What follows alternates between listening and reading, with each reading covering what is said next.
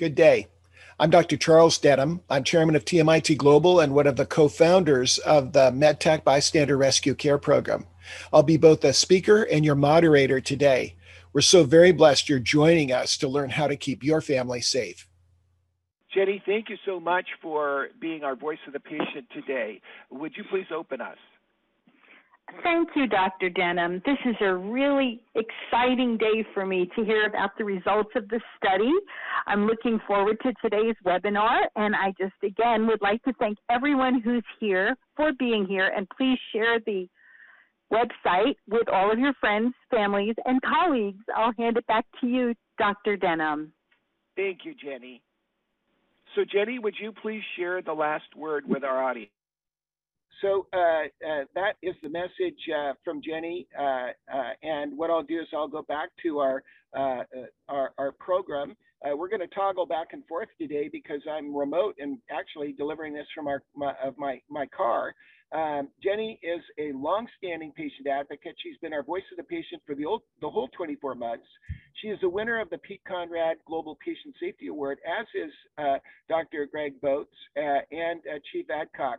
We're going to have recorded sessions uh, from Dr. Christopher Peabody, Charlie Denham III, my son, um, Heather Foster will be joining us both live and in a re recorded fashion. And Dr. Brittany Barta Owens uh, sends a message to us to keep the message going on getting vaccinations for our kids, adolescents, uh, uh, our young people, as well as uh, uh our middle-aged and seniors.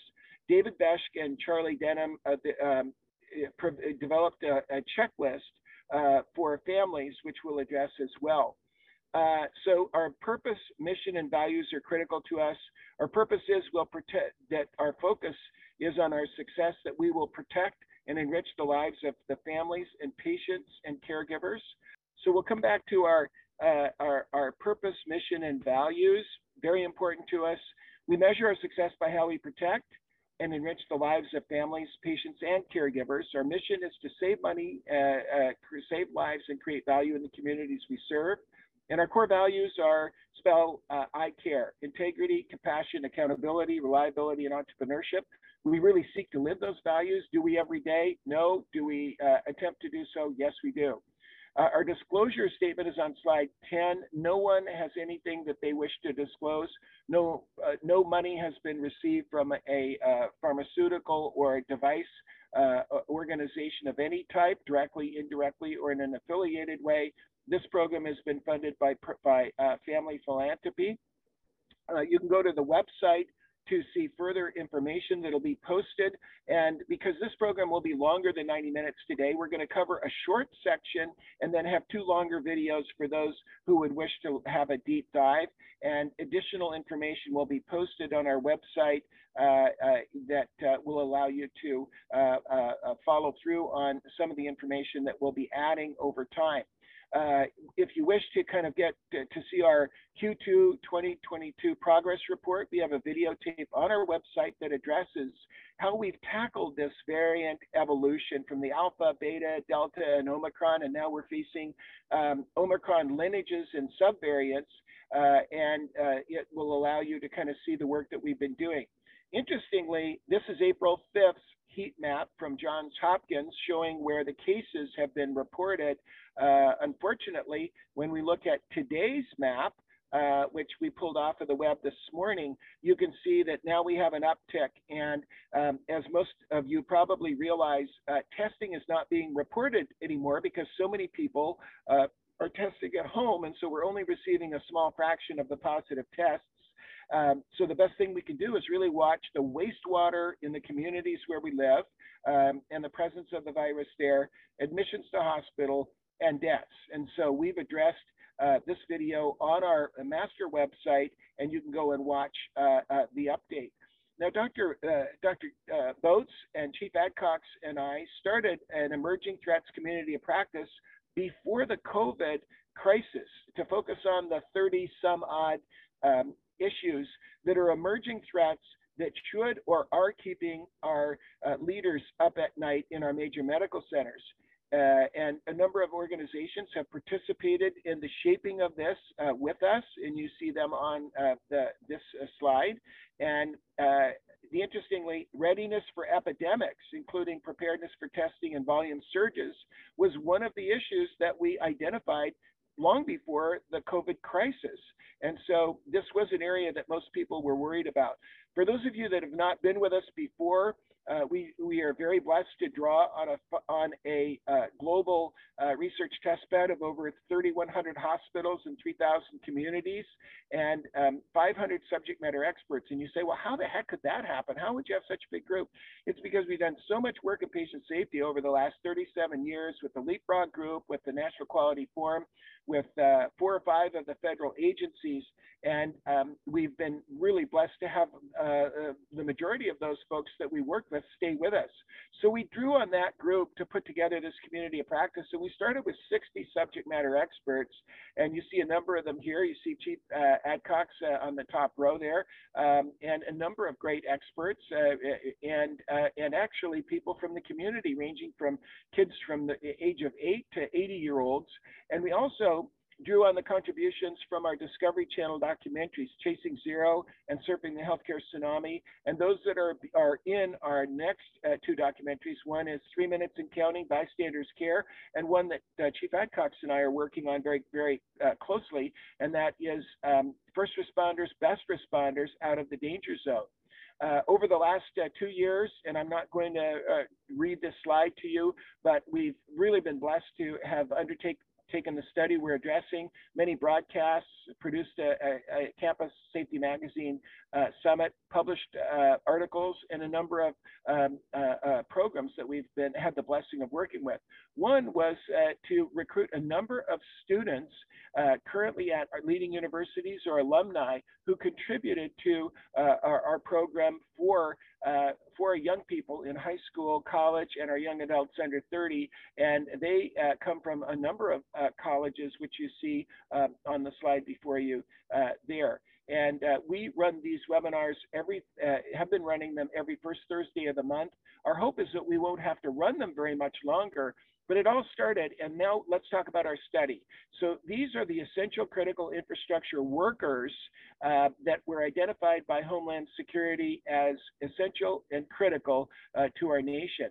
In uh, August of 2020, uh, they added educators to this group, and what we found was if you save the families, we found that the, the spread was actually occurring through families. And that was our, our, hypothesis. So that's why we focused on the families of essential workers.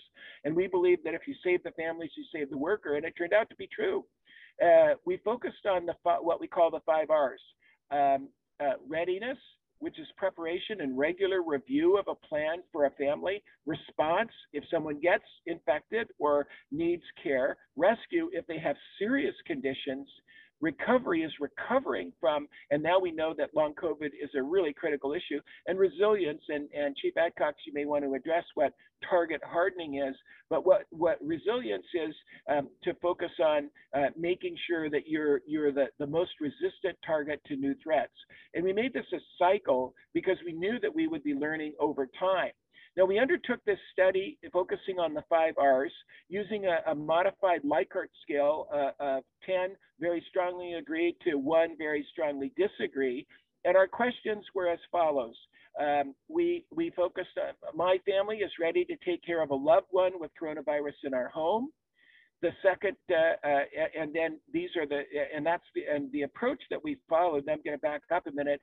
If you can see uh, in the in the text in the middle part of the slide, we also had a free text entry format so people could put in the areas that they were really interested in and what was critical to them. And this was very informative uh, to us as well as um, interviews constantly that we undertook over the 24 months. And it's much greater than a thousand workers, but our goal was to have a thousand workers, which we actually, and families and the general public, and we exceeded that number very easily.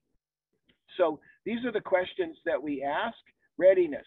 My family is ready to take care of a loved one with coronavirus in our home. We ask the second question My family knows what actions to take if a loved one becomes infected with coronavirus. And as the uh, evolution of quarantine and isolation occurred, we addressed it. Rescue My family knows what to do when someone develops severe COVID symptoms, and those evolved, uh, as we saw with the CDC. Recovery. My family has a safety plan to return to work and play when the corona, corona social uh, restrictions are relaxed. And then resilience. My family has a plan to make them less vulnerable to epidemics in the future. Now, we can't betray the, the data today because we're actually publishing these articles, and we, uh, as you all probably know, the journals won't accept articles if we uh, if we pre-release the data. But let me kind of tell you what we learned. And Chief Adcox is a co-author of the, this paper that was published in Campus Safety Magazine we addressed the fact that the problem was family transmission chains. The solution were family uh, coronavirus family safety plans, and that the plans must be flexible using impact scenarios so we kind of know what to do if. Um, we use the 4A checklist framework awareness, accountability, ability, and action. And we use the 5R scorecards of readiness, response, rescue, recovery, and resilience. And we uh, will have this article posted for you so you can download it. Um, the three whys were why have a safety plan, why now, and why this. And our message was targeting educators, students, and law enforcement leaders. On the right, you see back then, the family impact scenarios, which now we're updating in the final article because uh, things have changed. And now we have testing and two different types of testing, or more than that number of tests. But when we developed this, we developed a grid of what to do with each of the R's, which are the columns, and each of the scenarios, which are the rows. And, and th this message really has been very, very well received. And now we know uh, as we head into our 20, 25th and 26th month of dealing with the coronavirus uh, that the scenarios have changed and our final paper will address how things evolved. Um, I had the delight and, uh, uh, and, and wonderful uh, um, uh, opportunity of learning from Professor James Reason directly, who told me, and so many of us have quoted his Swiss cheese model of defenses and how um, our defenses are like holes in Swiss cheese, and we have to have many layers. And um, so we animated um, we animated uh, what he uh, described, and he actually described that it was a, actually a graduate student that hypothesized this. He's been the one to really pioneer people uh, promoting this, and many people attribute it to him. And he's so humble to say that it was uh, it was definitely uh, a graduate student. But social distancing is a layer. It lets virus through. Masks are a layer we add to distancing. Disinfecting high contact surfaces at first we thought were really important. They're, they're far less important, but nonetheless still important.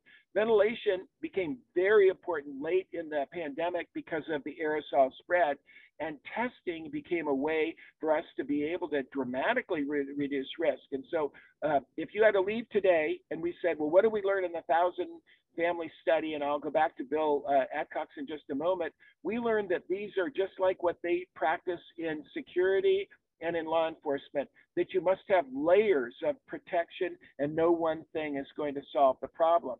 So when we looked at uh, one of our webinars, we addressed our stressed emergency safety net, comprised of bystander rescue care, which now we have to be a lot better equipped. EMS takes much longer police officers take much longer or may not even respond to a 911 call because of uh, being short staffed.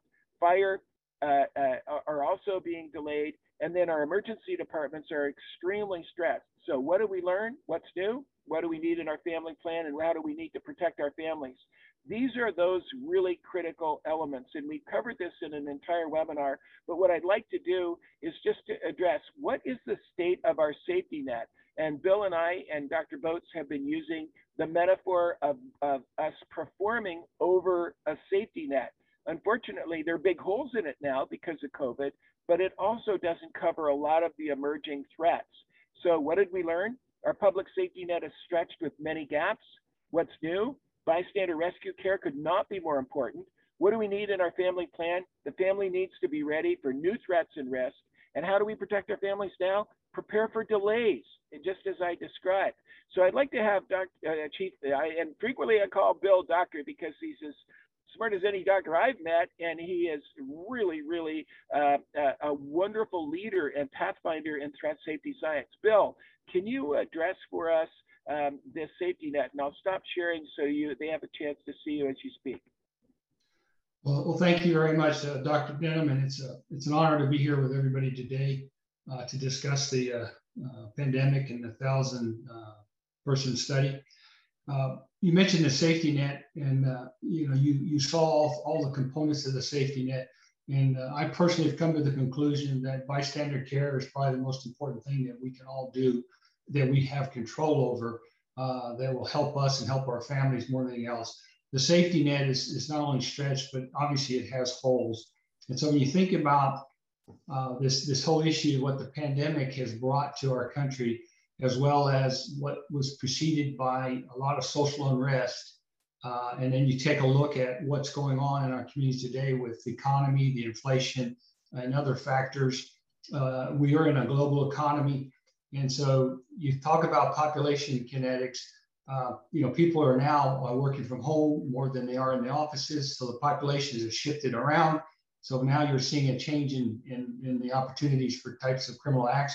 So now you're seeing criminals that are uh, that are that are changing what they do. For example, across the United States, you're seeing a, a vast increase in the, in the theft of catalytic converters. Obviously, that's for the cost of the precious metals, which you're not able to mine because of people that have been sick in the pandemic. A tremendous amount of things. It's also gang members and very violent criminals have switched to that because it's more lucrative. And now, when you have a confrontation, it's more violent and people are dying. And we've seen that. We've seen police officers shot and killed over that. So that's just one of the things. Traffic deaths, because there's not a lot of contacts, not a lot of work with the police. Traffic deaths are at an all-time high.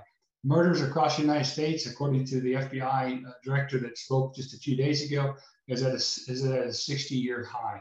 So violent crime is way up. Traffic deaths are way up. Uh, you're seeing the types of crimes changing around. Domestic violence is way up because a lot of the victims are no longer be able to get respite by going into the office and getting away from the abuser. And so there's a lot of changes that are going on. And, and, and what's caused the problem is, is, is that you can't get that treatment that you need. You need that bystander care. Ambulances now are delayed at the emergency rooms that are, that are packed, they're overwhelmed. So now you don't have an ambulance available to go out to an emergency as we have more and more people that are sick. A lot of people are delaying their medical care. So now you're seeing other types of illnesses come to, to, to bear and more emergencies that are out there. Um, it's, it's, just, it's just terrible. So um, what, we even have the problem in our supply chain when we try to buy new emergency vehicles. There are no vehicles available. The manufacturing is way behind. There's there's issues with supply across the globe. We're we're even told that there's huge delays, you know, six months or a year to get to get replacement vehicles. On top of that, um, you're, you, we're, we're having what we call buy boards. The state and government has has you know buying through a, a, a, a what's it called a buy board. They don't even want to sell to to the to the local governments anymore. They don't want to sell because they can sell those vehicles if they come in to a much higher price to an individual than they can to the state and local governments. This so we're out of auto whack. So it's stretched that safety net. It has created holes in the safety net. And personally, I, uh, I stress that with bystander care, it's the most important thing you do. Now, bystander care is, is pretty comprehensive because it does talk about what should you do. What is your safety plan? What do you do at your home? What do you do if you if, if somebody does become sick and infected? How do you how do you separate them? How do you quarantine them? If you have to take them to the emergency room yourself, how do you do that? And what information should you have? And what, what are going to be the limitations when you get there so that you can participate in that medical care of your loved one. So, so this is whole spectrum out there that bystander care covers. Uh, the, each and every one of these these uh, webinars have covered portions of that. It's available to each and every one of you. Anyone is available at no cost. So again, that safety net is is in is in pretty pretty tough shape right now. And we're asking everybody everybody in our communities to realize that and to come together and help each other. So back Thank to you, you Bill. Thank you, Bill. And uh, one of the one of the most surprising things is that the leading cause of death of young people now uh, has moved from motor vehicle accidents, which has been for 60 years, to gunshot wounds. And uh, which really kind of uh, talks about the uptick in, in crime that you've addressed in the safety net, but how critical it is because somebody can bleed out in three to five minutes. And so that's why uh, bystander care is so important. Well, listen, thank you, Bill. Uh, we'll, we'll come back to our slides and we're delighted to uh, have Heather Foster with us. We'll be addressing uh, the issue of uh, uh, uh our critical, um, our, the what to do when we are at home. Um, and she was just a wonderful leader of that. And I'm going to make sure to properly share the slides here. And and for those of you that have come on late, I'm sharing these from uh, uh, from uh, a beach in Southern California where I've had the opportunity to be participate in a University of California Irvine wilderness emergency competition and watching it and taking pictures, and it's just been awesome. So let's talk about uh, a number of the programs that we had. We are one of our first webinars was coming home safely, hot zone, warm zone, safe zone. What did we learn? What's new? What do we need to do in our family? And we identified that the hot zone was at work, the warm zone was transportation and getting to and from, and our safe zone we had to maintain at home. So what did we learn? Aerosol spread is now the critical issue. We didn't know that at the beginning, so we all emphasized cleaning and washing and gloves and uh, etc. But now we know that vaccination ventilation, masking have enormous impact. Home testing is not being reported now and can't be an early warning sign in your community. So as we look at the balance of community immunity and infection rates, we've got to look at other numbers. What do we need to do with our family plan? Protect your vulnerable members from aerosol spread. Much more important to think about when we're telling the kids, don't dare share air. Um, how do we protect our families? Continuously monitor your community risk wastewater, hospitalizations and deaths. Testing data is now weak. So uh, as we look at uh, how we kept, uh, the, our second webinar was how we keep our kids safe and how we can move from the outside and inside threats that put us at risk to a reduction in that for family safety. Dr. Brittany Owens couldn't be with us today, but continues to underscore the critical importance of vaccination and the basic behavioral principles that we need to follow and also to make sure to get your kids into the emergency department uh, when they when necessary, not being afraid of getting the disease, and make sure to get the rest of those vaccinations. Uh, the the framework that we've used is for a given threat, we have a vulnerability. So our given threat times our our vulnerability, our weaknesses to be exploited by the threats, equals the threat to our family, the probability of harm. And so uh, our focus was on inside and outside threats and building resilience. And what's happened, as Bill said, staffing shortages in law enforcement, emergency departments, and healthcare um, have increased the outside threats. And so, as we look at this, we really need to focus uh, on this. Now, so what did we learn? Every family needs to have it has a unique risk profile. You need to look at your family. You're not going to be like the Joneses next door. What's new? There's a huge payoff to protect your vulnerable members. Now we know that uh, our seniors, our immunocompromised, uh, our children. What do we need in our plan? Protect those vulnerable members and be thoughtful about them. One shoe does not fit all. How do we protect our, our, families now? Continuously monitor the risk, community immunity versus infections, and know what to do if you're infected. Providing care at home, and Heather, this one was one that you just helped us so much on. Um, providing care at home. Uh, what Heather and Dr. Bo- Dr. Botz and doctors at Mayo and UCI and UCSF and our wonderful uh, group of clinical leaders uh, uh, helped us do was put together a, a care room checklist, uh, setup checklist, supplies checklist, and home care checklist. We did this early in the pandemic when we thought that contact uh, surfaces were much more important than they are now. So what did we learn? We don't need to obsess on contact surfaces. That doesn't mean we neglect them. We need to do proper cleaning. But what's new was the aerosol spread and that isolation really did work and does work. What do we need in our family plan?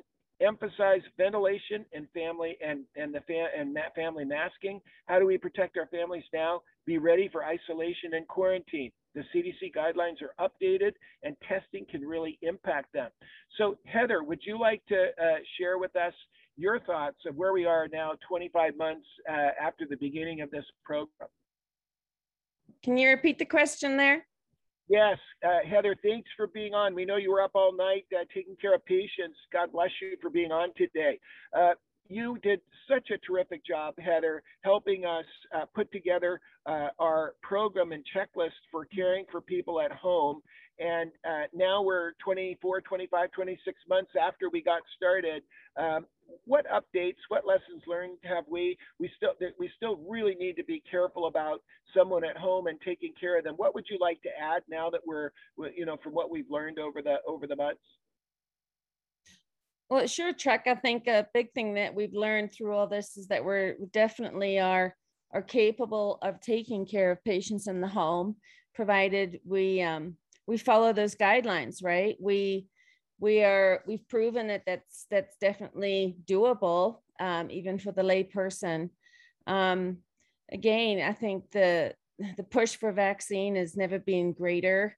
Um, and now that that that's been FDA approved on on many levels, especially for our kids, um, I think it, it's it's making it definitely more manageable, not only at home but also in the inpatient setting. Fantastic. Thank you so much for all of you, all of the work that you did. And you were you were a, a nurse infection preventionist at the time when we were uh, building it, and uh, and just counseling the families on on their worries. And would you would you agree that we have to still keep vigilant? I, I think what you know we've got waning vaccination protection. At the same time, we've all got COVID fatigue but we've also got some variants that are popping up and and your advice to other moms and dads yeah, I think I think we just got to, you know, we still have masks, and I think they've been proven effective. We um, we still have vulnerable patients, and quite frankly, Chuck, I think uh, we've seen people in the community that have voiced here that they're going to continue to to be vigilant because uh, they are prone. Um, we've actually had quite a few people sick and not with COVID um, because I think people are just they're kind of reverting back to their old ways. Um, flu's definitely very much alive and well. And I think uh, if we can uh, incorporate these practices that we've that we've used and learned with COVID, we can avoid um, those illnesses too. Well, thank you. Uh, we really appreciate the great work you've done, and and uh, on behalf of all of us, uh, uh, our thanks to the nurses and the great care that you've delivered. You're um, welcome as we move to now emergency rescue skills, what did we learn? What's new and what do we need in our family plans? This is a really important area. And so I'm going to abbreviate our formal presentation of the slides and make sure that we play uh, a full program on the five rights of emergency care uh, with uh, Dr. Uh, uh, Toff Peabody, Dr. Christopher Peabody. He's an emergency medicine doctor. He's the director of the UCSF Acute Care Innovation Center uh, and worked with me when we, I developed the five rights of emergency care and uh, he will address these and, and put it in the context of today. The right provider, making sure we go to the right provider. And, and if we've got something serious, we don't go to the local urgent care center, we go to the bigger hospital or those who have our records. The right diagnosis, which means having those medical records and hanging on to them and, and being able to make them available. The right treatment uh, is critically important. But the right discharge he'll address is vital, and uh, having the right discharge precautions to know when to come back, and then continuity of care in the community. And uh, we had uh, Dr. Casey Clements from the Mayo Clinic speak on this. I just was 10, 10 minutes before we started, I was with Dr. Uh, Chris Fox, right here on this in the Southern California coastline. He's uh, the chairman of the emergency medicine department that is hosting the the wilderness care competition that I'm at right now, and uh, they will all tell you that the emergency care loop is so critical, probably more important than it's ever been before. Um, that we need to really recognize protecting ourselves if we take someone who's sick to the to the hospital and then bringing them home. And most people didn't realize that Uber uh, didn't want to take people that were COVID positive, nor the hospitals uh, uh, to bring them home. So what did we learn? Our safety net is definitely stretched. Preparation works. What's new? During the surges, emergency care was dramatically impacted and delayed. What do we need in our family plan? Follow our program for COVID or any emergency, the five rights of emergency care that uh, we address, and then Dr. Botz will address the five R's at the end of this program. How do we protect our families? Readiness for any emergency, and this doesn't isn't just COVID.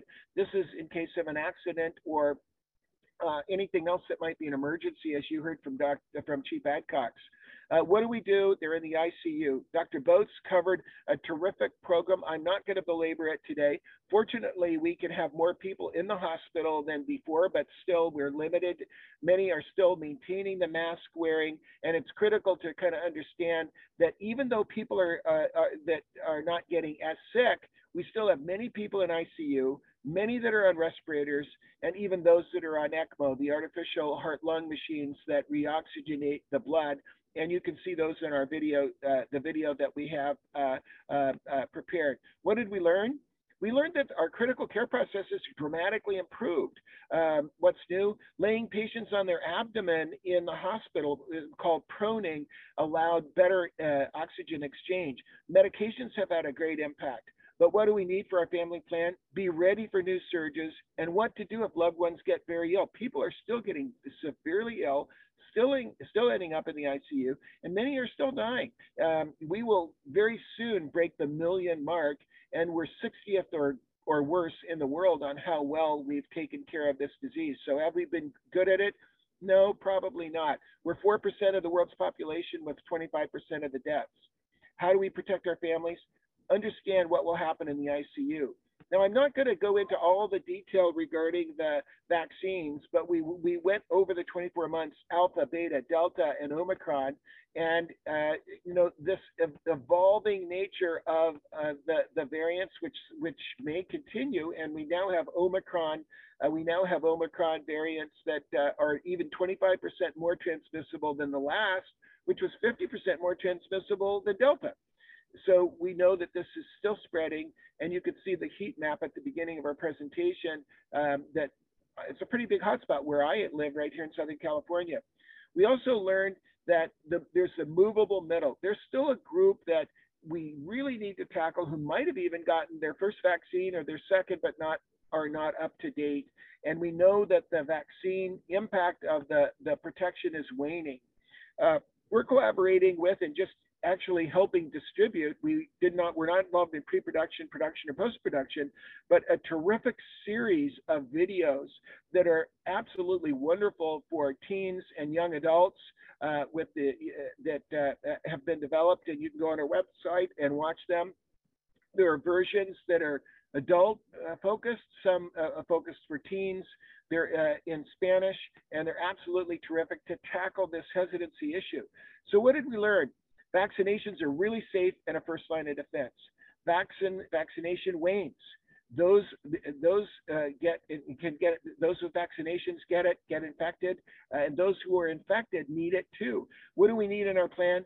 Schedule the vaccinations. My wife today is getting her booster. I got my booster about two two weeks ago, my fourth boost. How or my fourth shot. I got the first two, got my boost, and got my second boost. Why? Because protection is waning. How do we protect our families? Uh, many forget to get the boosters. Make sure everyone is what we would call up to date. Vaccinated doesn't mean up to date. What about long haulers?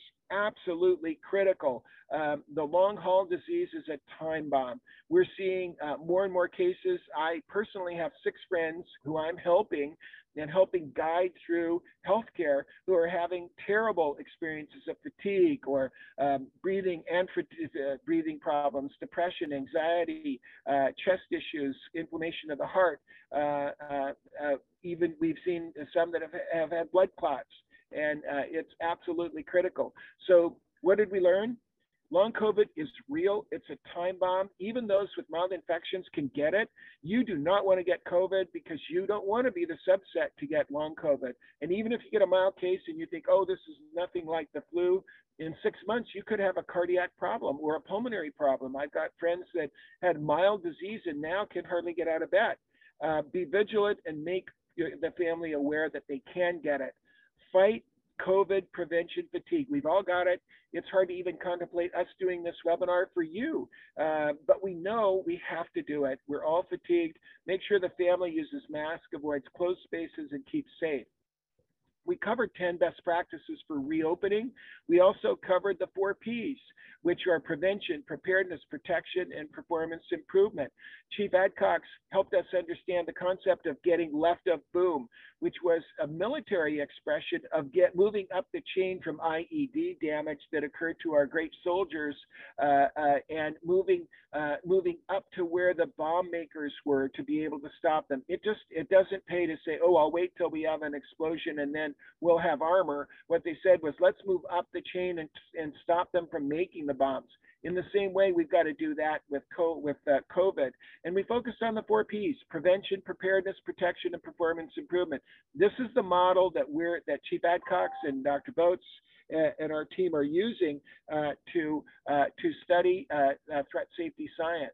We won't belabor it. It's a great webinar. We put together an essential worker toolbox uh, to address uh, uh, the critical issues.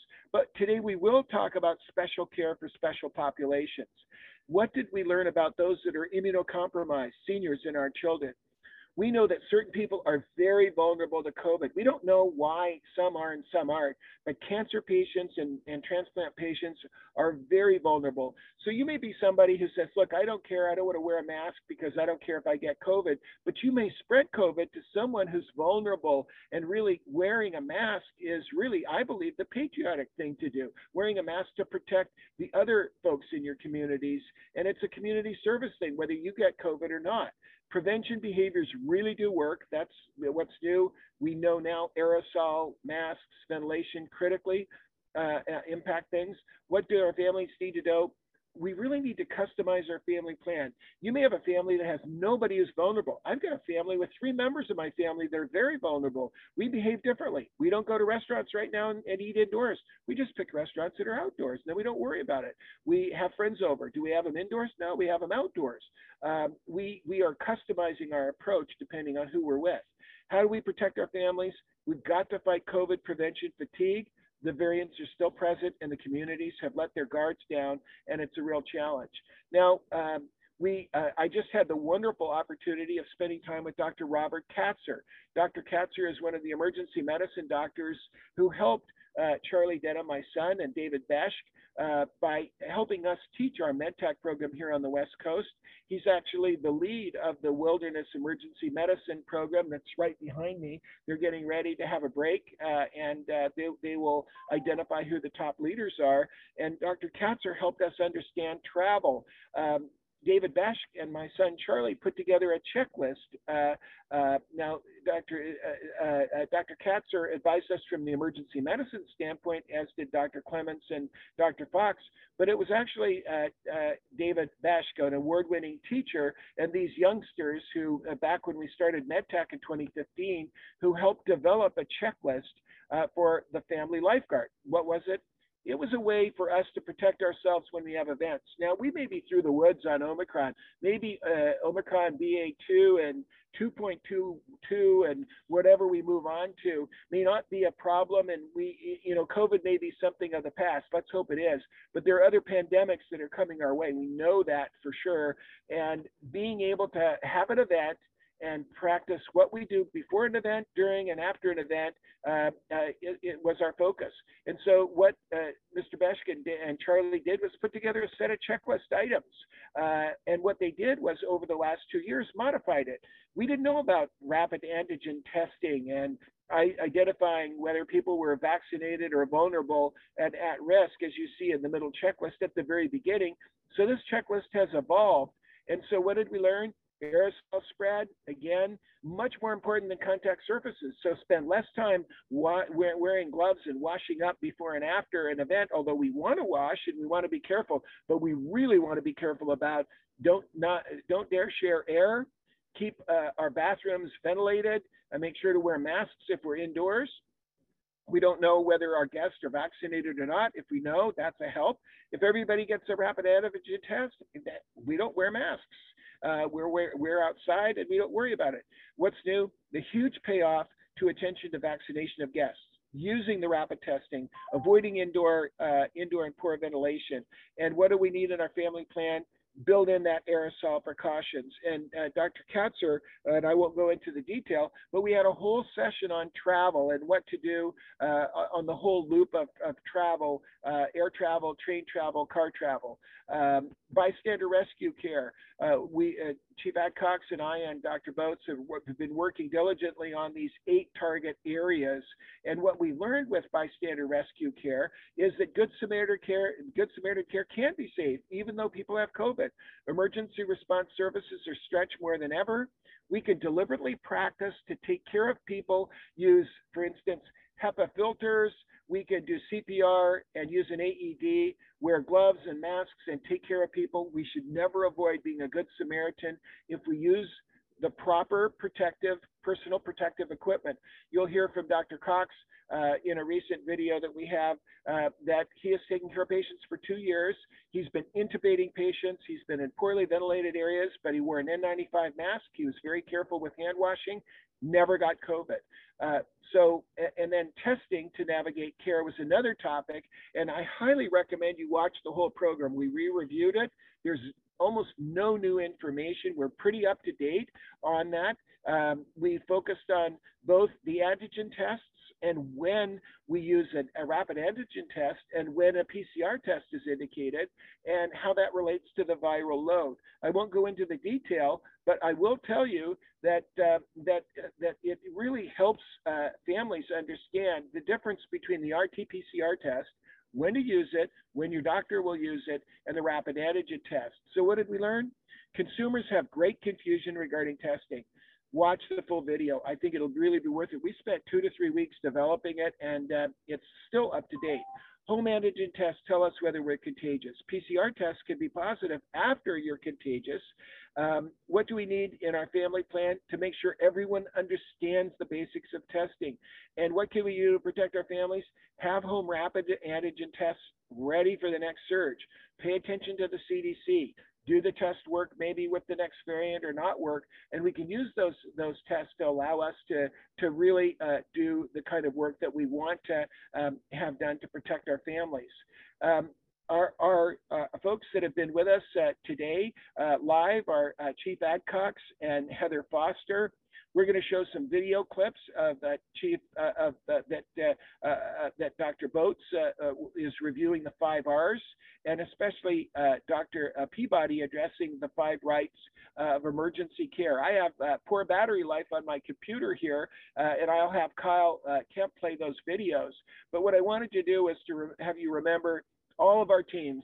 We say fight the good fight, finish the race, and keep the faith. Everyone is a patient and everyone can be a caregiver. And I'm going to uh, uh, stop sharing for a moment uh, here and uh, uh, just want to uh, see if if Chief Adcox, are, are, you still with us? If so, do you have any concluding comments that you'd like to make? And Heather, before we move on to the videos, and we'll play the. And what we'll do is we'll play um, Jenny Dingman's close and uh, and then we'll play these longer tapes for those that want to watch the extended session. Go ahead, Chief.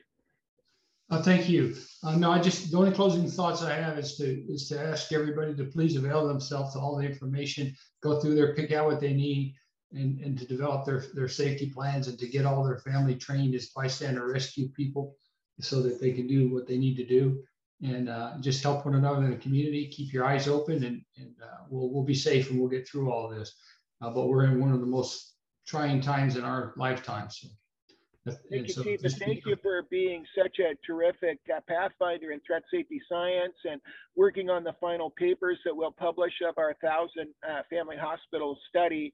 Uh, it looks like it's going to be a series of papers, may even be a book, because we've got we've had a lot of work that I think that will contribute to future epidemics and pandemics, and we've certainly learned how our public health systems have failed and how we failed to take care of our families. So there's a lot that we can do.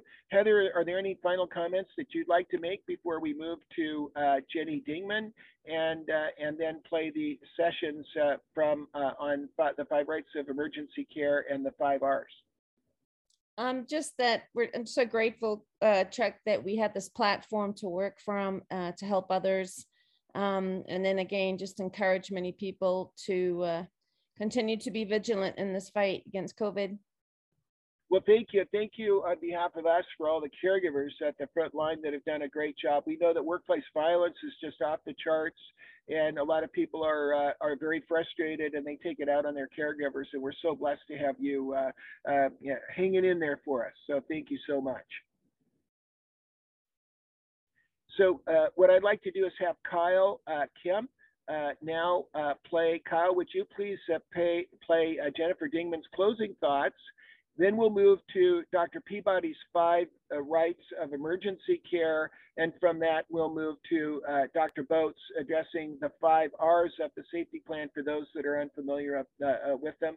And uh, thank you very much. I know my battery life will die. We did this as a uh, as a prevention so that I'd be able to continue to serve here here out remotely. Thank you so much. Jenny, would you please share with us your last word, the voice of the patient? Thank you, Dr. Denham. This study has just been so enlightening for me, and the results of this study will help all of us with our families and the people that we love proceed in the new normal. We don't necessarily know what the new normal is going to be, but at least now we have a roadmap thanks to groups like this one. Again, I want to thank everyone for being here today and everyone who's listening in. Please share this information widely with your colleagues and looking forward to future webinars. God bless everyone. Thank you, Jenny. Care University serves patients, family caregivers, and professional caregivers with education targeting care issues with expertise from a network of more than 500 subject matter experts from leading medical centers. And we will measure our success by how we will protect and enrich the lives of the families we serve, both those of patients and professional caregivers, because everyone is a patient and everyone can be a caregiver. At CareU, our challenge is to target what we call high impact care hazards, those conditions that are the most frequent, severe, preventable, and measurable. Our solution is to help patients, families, and professional caregivers adopt new behaviors that can become life saving habits, which we call lifeline behaviors.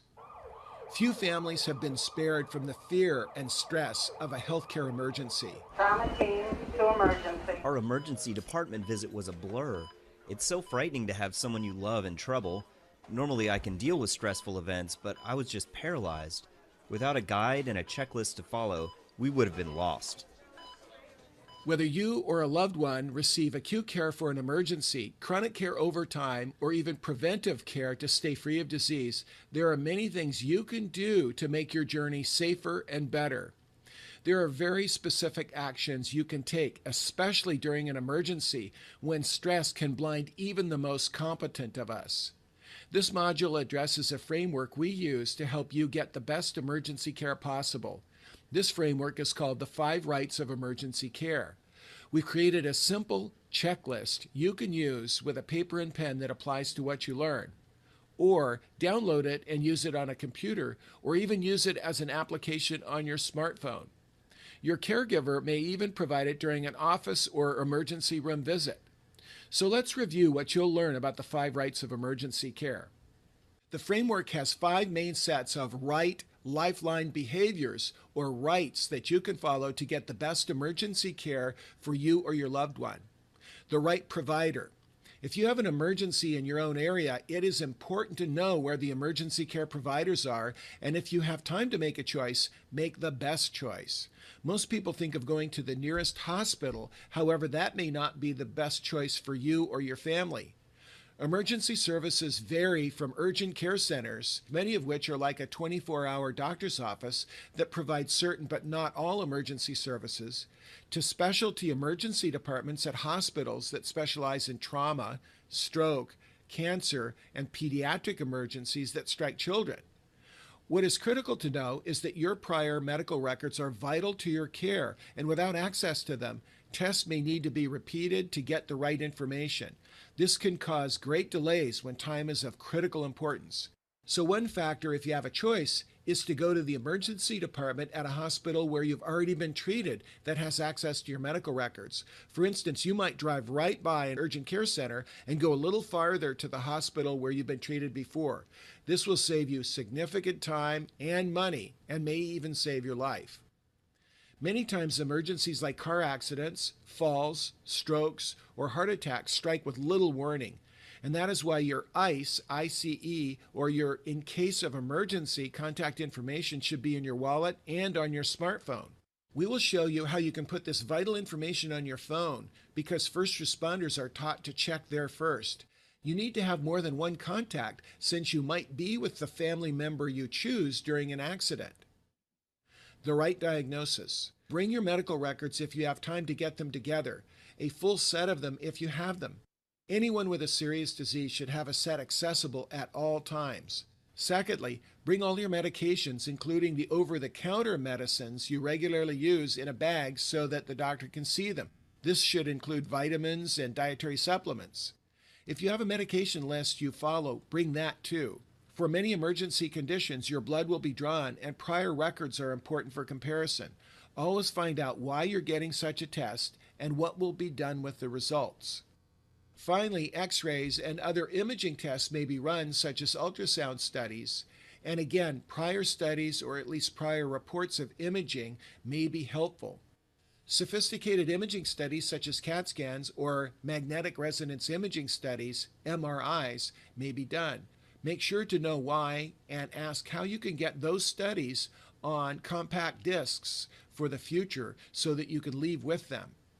If you ask the imaging technologist when they are done, it can really save time. If you or your loved one are too sick to ask, any family member can do the asking, always graciously. The staff are your best friend. The right treatment. Shared decision making is a way of working with patients and families that our best caregivers are trying to do. This means they are involving you and your preferences in the care that you or your loved one receive. So don't be afraid to ask questions and understand what the emergency department team are recommending for your care. The plan for your care might involve treatment to address short term symptoms as well as long term care recommendations.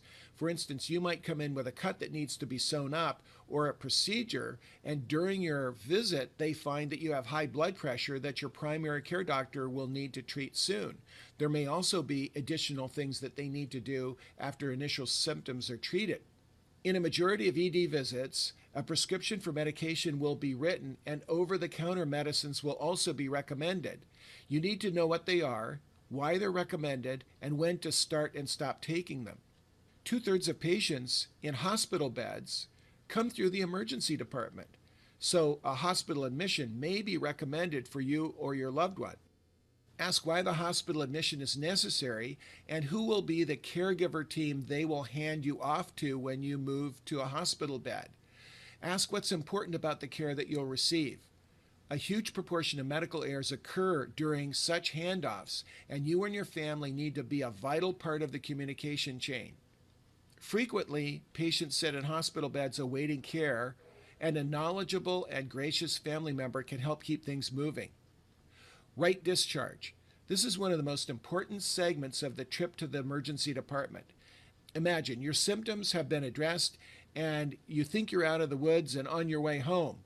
This is where so much preventable suffering, cost, and worry can be addressed with the discharge plan. Return precautions are absolutely vital. This means what you need to know about returning to the emergency department. You need to understand your medical problem that was treated, the diagnosis, and what was determined through testing, the treatment you receive, and what you'll need to do or receive going forward, the vital return precautions, what you need to be watching for, like a rise in temperature or other things, such as no improvement or a return of symptoms. Simply put, any reason why you should return to the emergency department. Your care team will give you a list. Just like you reconcile your bank book, you must have a reconciled or updated medication list if medications have been changed. Make sure to know what to take and what not to take. Understand your care plan what you need to do after you leave so you can get better, the wound care, diet, and special treatment needs that need to be addressed, what to do, who to see, and what you will need to do when you see them. And the one thing people fail to remember is to get all the paperwork. Try to get all the imaging reports and test results.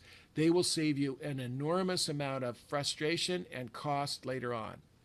And if you can get the imaging studies on CD, do so. These imaging studies are expensive, costly to duplicate, and vital in the future. Many organizations will give them to you on a compact disc. At the end of an emergency department visit is the best time to get your records.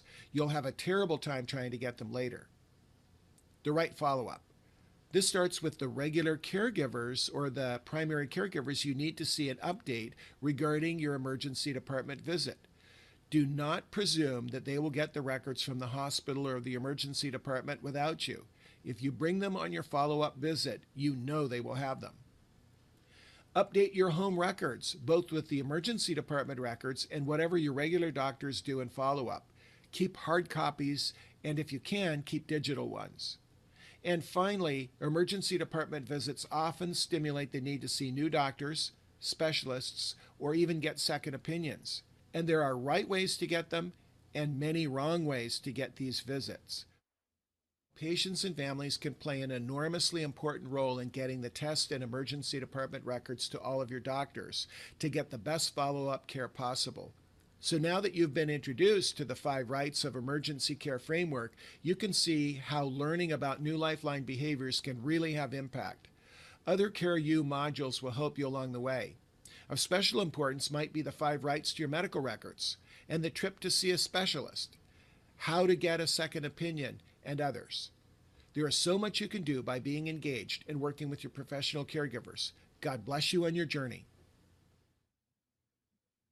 So, Top, thank you so much for taking time to help enhance and build on the concept of the five rights uh, of emergency care. Now that we're in a very intense time and we, we know about the, a lot of the COVID related issues, what are you seeing now that we need to be aware of as patient safety leaders regarding uh, delayed diagnosis, misdiagnosis? What are the things you're seeing that we really need to be aware of?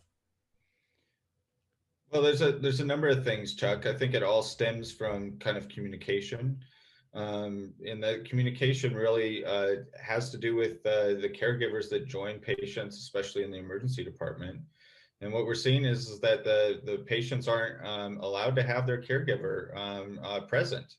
Um, a lot of times, the the triage um, uh, nurse uh, gets the information as best they can and then the uh, patient's caregivers is dismissed and uh, the, the patient comes back to the emergency department unaccompanied um, and so a lot of times this uh, this information is transferred uh, critical information is transferred uh, from the caregiver to the to the care team uh, over the phone. Um, and sometimes that's delayed. Um, sometimes we don't have the right medication list. So medication reconciliation is a is a big deal um, at the moment. Uh, we see patients that are reluctant to come to the emergency department and have, in certain cases, seen kind of delays in care. We've also seen that um, the effects of telemedicine is uh, for primary care, um, and uh, in particular, a, a, couple of cases where um, in prenatal care where uh, blood pressures weren't able to be taken in the third trimester because uh, the, the visits were switched to uh, video visits and we didn't have accurate blood pressures uh, on uh, very critical patients.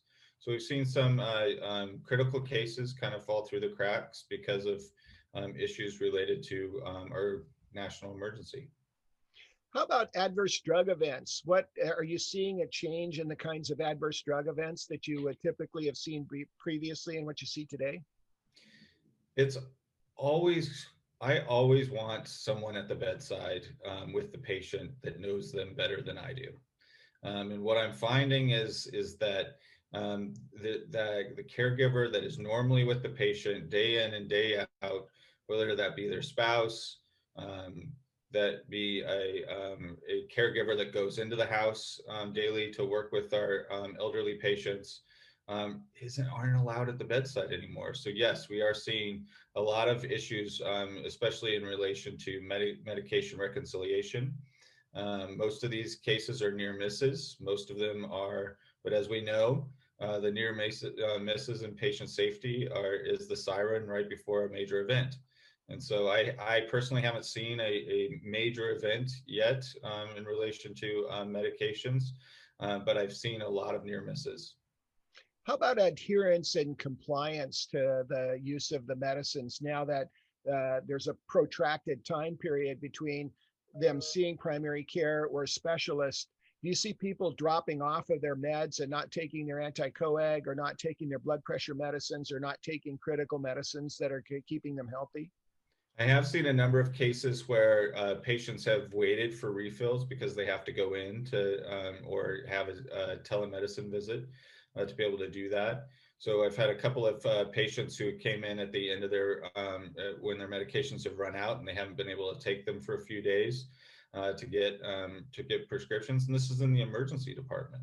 Uh, so I'm sure our primary care colleagues are seeing a lot of, a lot of this right now. Um, I've also seen um, a number of patients um, uh, not have their medications, especially blood pressure medications, adjusted um, as as frequently as they may um, in the pre-COVID times because uh, we haven't been able to get accurate blood pressures. Um, again, in the in the kind of telemedicine world that we're living in.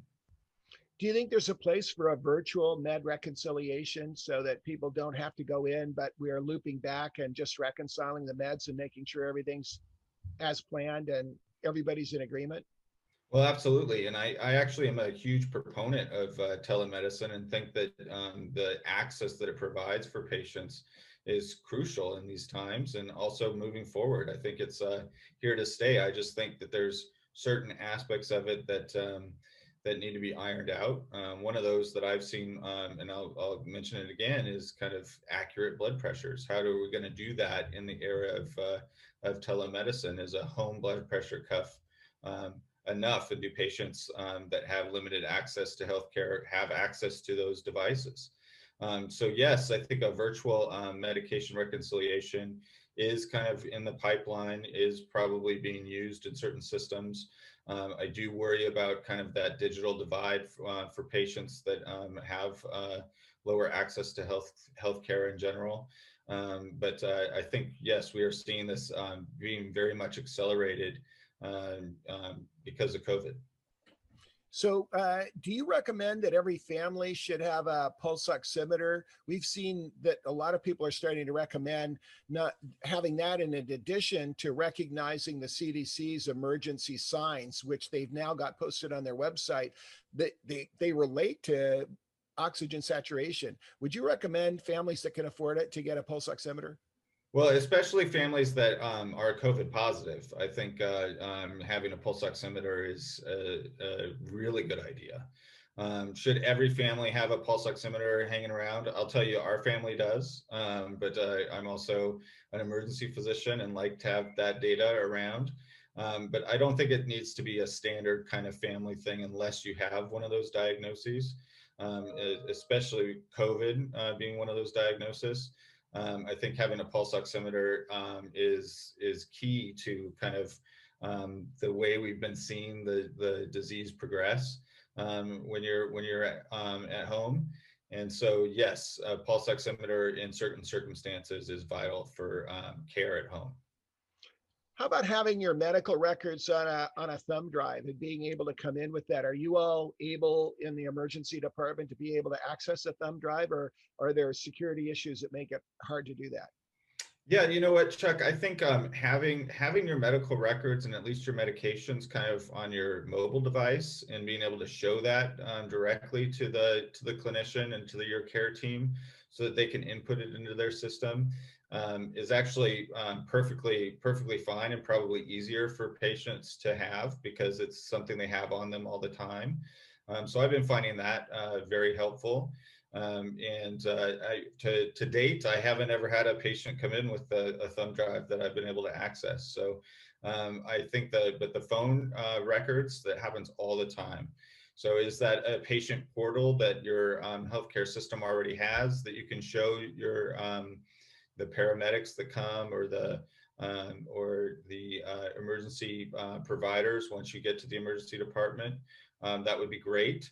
Um, but if you don't have access to one of those portals that has your um, up-to-date information, keeping a list of your medical diagnoses and keeping a list, uh, especially of your medications, including the dosage, dosing, is critical for um, the care team in the emergency department fantastic. So really we can put on our phones, we can put files and learn how to put files on our phones that can be opened up. Um, do you recommend e having family members email records directly to the emergency department? Uh, is that allowable in, ter in terms of HIPAA these days if we can't get things to you directly?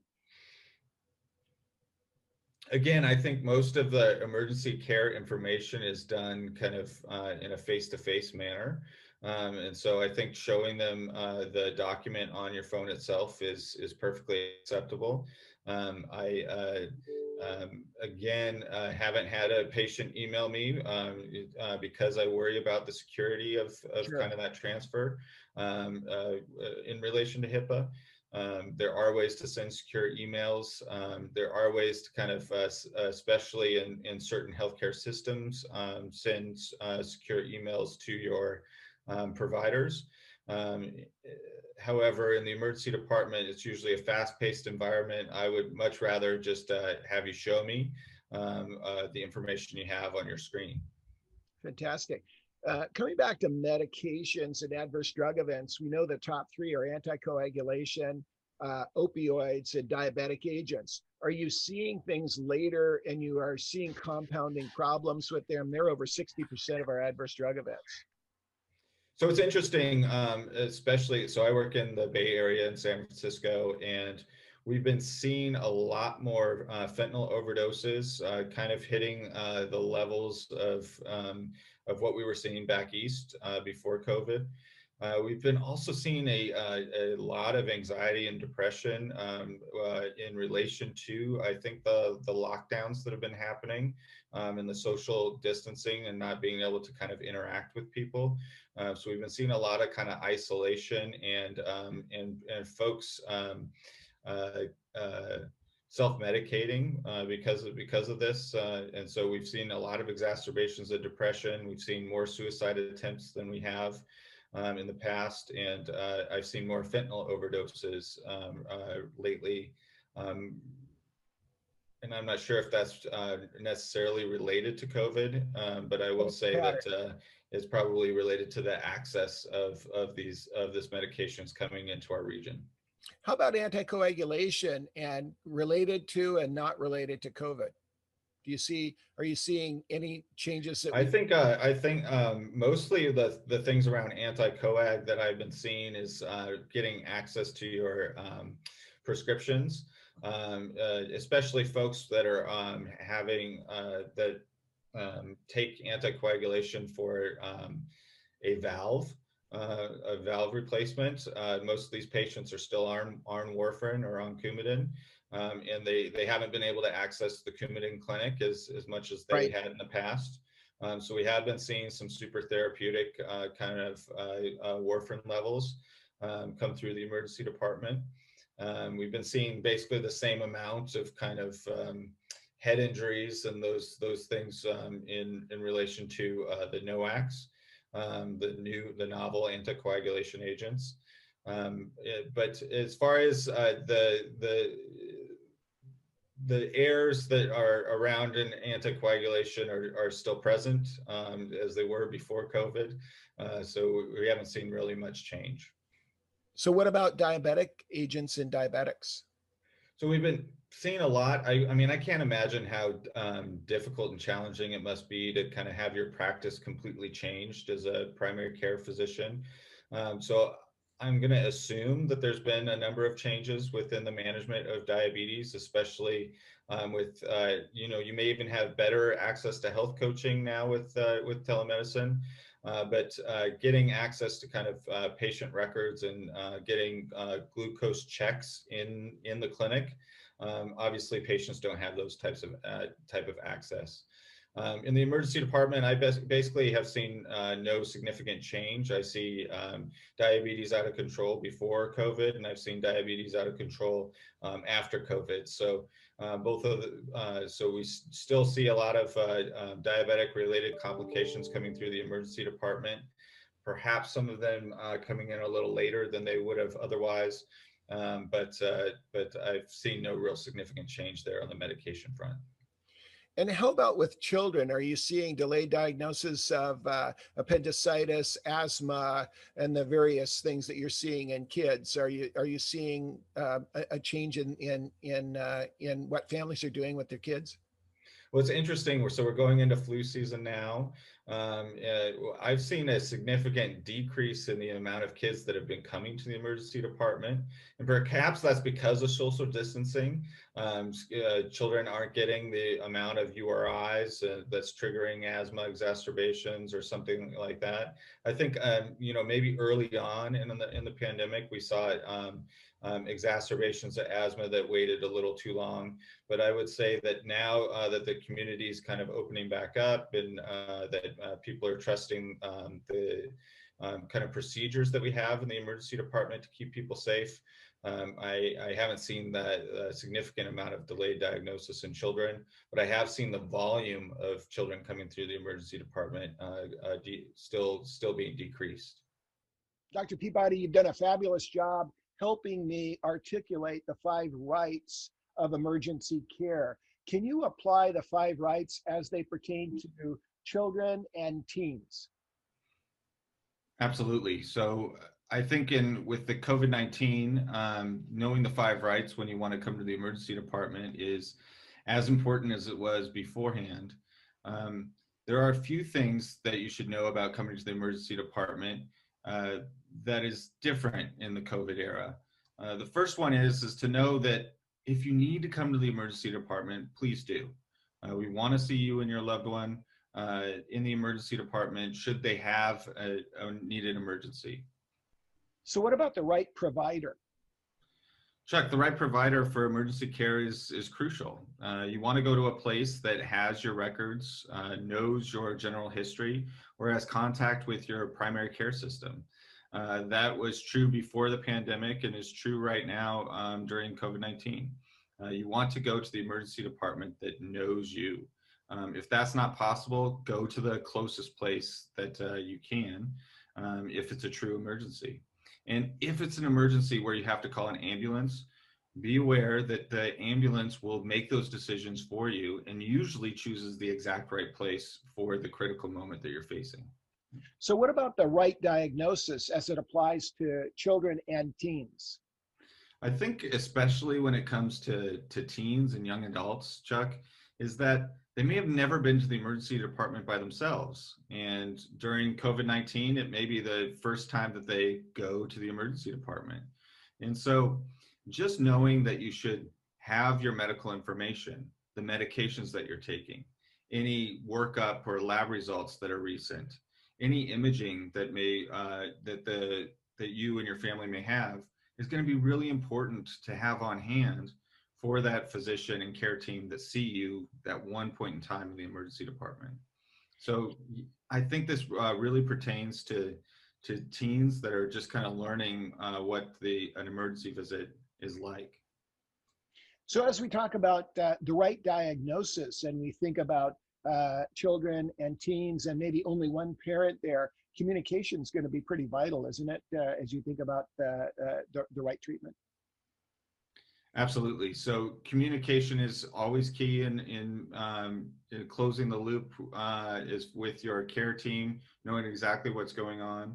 What I've found with COVID nineteen, and especially with uh, you know parents that may not be able to be with their loved one, whether it be a teen that's coming alone or if um, most places are only allowing one parent to come with their child. So um, we're using whatever means possible it is to close the loop with parents. And if that includes um, electronic media like uh, FaceTime or text messaging, we'll do that. So you've made a great point in the five rights about the right discharge and return precautions. What's important uh, as we think about these younger kids and young adults and teens? Emergency physicians and their care teams only see you at one point of time. And sometimes and during that point of time the right diagnosis may not have been come to. So you really want to know when to come back to the emergency department if things change. And so getting the right discharge instructions closing that loop with your care team going out and going home um, it's actually one of the most crucial points of of knowing what what's going on in the emergency department. So uh, the right discharge um, is probably the out of the five rights, Chuck. I think that's the one where I would focus the majority of my time. And then finally, the right follow up, that continuity of care back with the pediatrician and making sure that the flow of information uh, uh, can occur. And I, I would expect in COVID, that's even more challenging. Absolutely. As uh, primary care visits have gone almost completely online, um, you want to be able to have your primary care access the information that uh, was gained during that emergency department visit. And so, knowing what that right uh, follow up is, asking the emergency uh, physician and the emergency physician care or the emergency department care team um, while you're being discharged hey, what should be my follow up plan? And is there any information that's not going to be translated directly to my uh, primary care team? Um, and if there isn't, then come up with a plan on how to get that information back to your primary care group. Fantastic, Toph. Uh, you're always so helpful as we talk about emergency medicine and patient safety. This has been really helpful. Thank you, Chuck. And, uh, you know, if there's ever any other questions, I'm always happy to come back on. Well, Dr. Botz, we uh, we started out with our survey uh, uh, and now have more, uh, many more than 1,000 family responses to our survey addressing the five R's. We're now 24 months uh, into this pandemic. And as you look at advising families of critical essential workers and the general public, let's cover the five R's. And so the first R is readiness. After 24 months, how should a family look at readiness? Well, I would hope that a family would look at readiness the way we did from the very beginning, which is have a plan. Think about what your risks are, especially if you have family members who are in a high risk population with immunocompromise or chronic medical problems.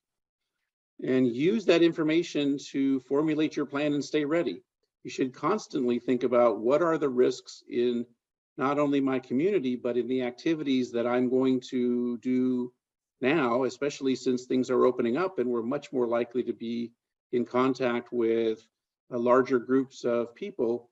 Um, we need to think about that in trying to maintain the safety of ourselves and our families. The second R is response. We know a lot more about what to do if we have a family member who has a positive test. And many of us are getting notified frequently that our family members, our kids in school, are in contact with someone that uh, has been uh, has been confirmed to have the disease. Uh, anything new that we should think about as we think about how to respond if a family member A gets sick or B is in contact with someone who has had the virus? Well, I think that not only did we think about readiness, but now we're thinking about how to actually deploy our family safety plan if in fact someone becomes infected. It's the same strategies that we've talked about all along to try to reduce not only the risk to the person who has the coronavirus for their safety, but also the safety of those around them. I think that the strategy is still the same. I think having vaccination as part of the readiness plan has perhaps mitigated some of the concern for very severe illness that we might see in someone who comes down with a COVID uh, viral infection. But nonetheless, the rest of those strategies in our family plan still remain true and we should practice them. Our third R is rescue. And we certainly know a lot more about what to do if we have a family member who is sick and needs to go to the emergency department. Uh, you and Dr. Peabody from UCSF, uh, our wonderful teammate, and Dr. Chris Fox from uh, UCI and uh, his colleagues have really helped us understand the factors that are important as we uh, try to rescue someone uh, who might be getting sick. And now we've been around quite a few that have gotten sick and actually needed help getting to the hospital or even have long COVID and might need to go to the hospital. Any tips regarding 24 months after we have uh, started to learn about this virus? Well, I think the concept of rescue is important because we have to have a plan for how to go from home care where we are providing the level of care necessary for someone who's infected with coronavirus to now seeking health care in a hospital or a clinic. And uh, I will tell you, perhaps the difference over the last two years is that it's not the chaotic pandemonium that it was before in an emergency room. And the healthcare system is learning how to work in a PPE driven environment much better than we did initially. First, the supplies are better. People are used to using those strategies. And so it's more part of the fabric of how we practice. But it still can be challenging because of you know, the safety measures in place. Access to emergency departments can be limited simply because of those strategies they still have in place.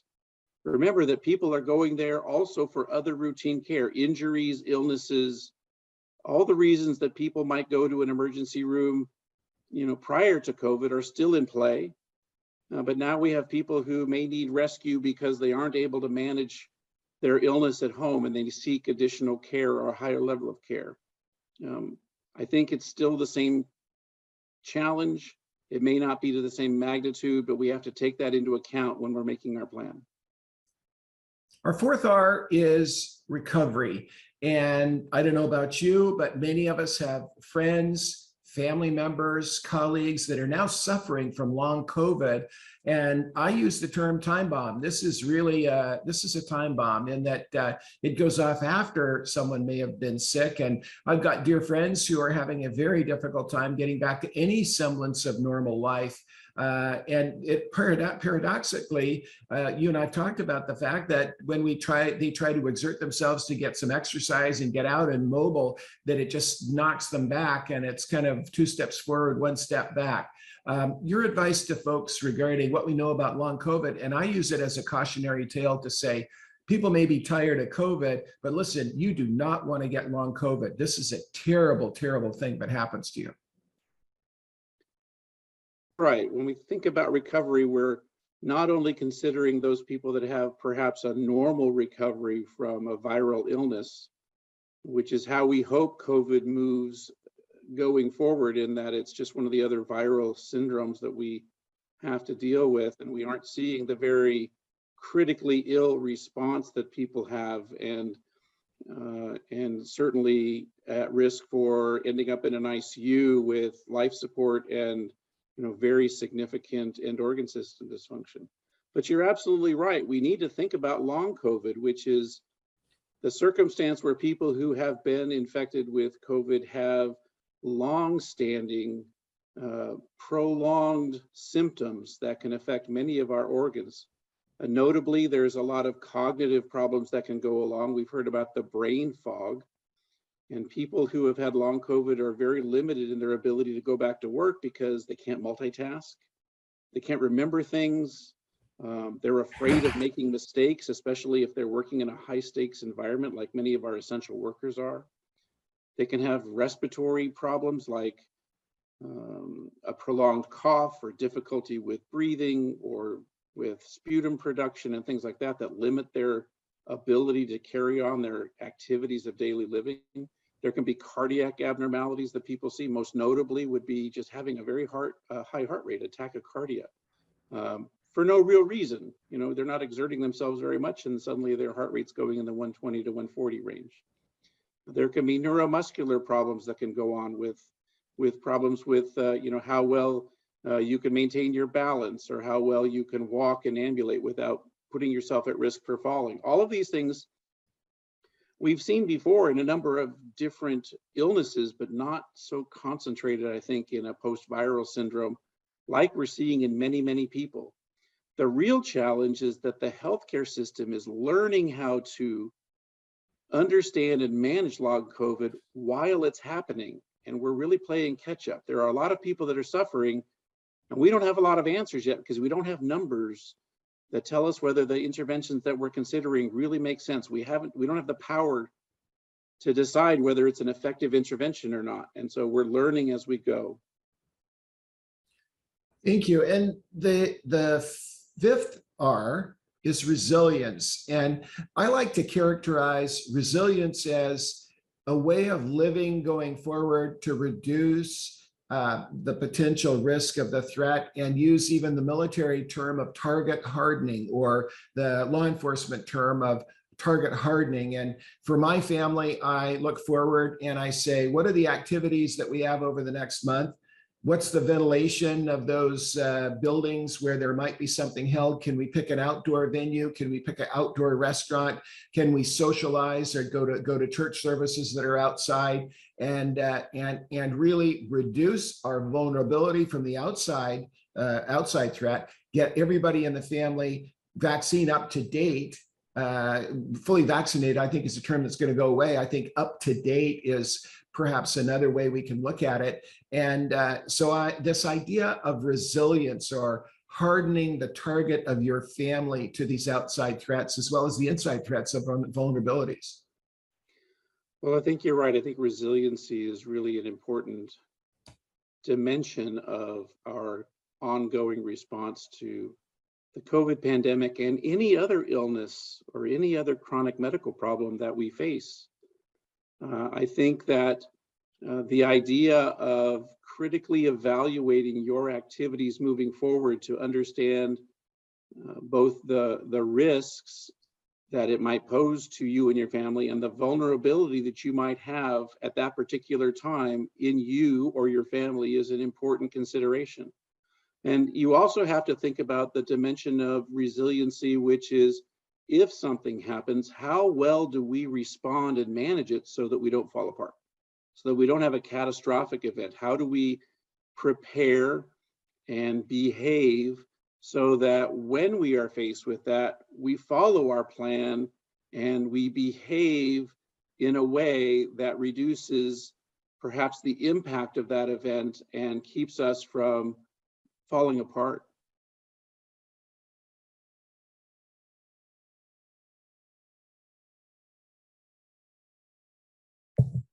And that, and that concludes today's webinar. Thank you for attending.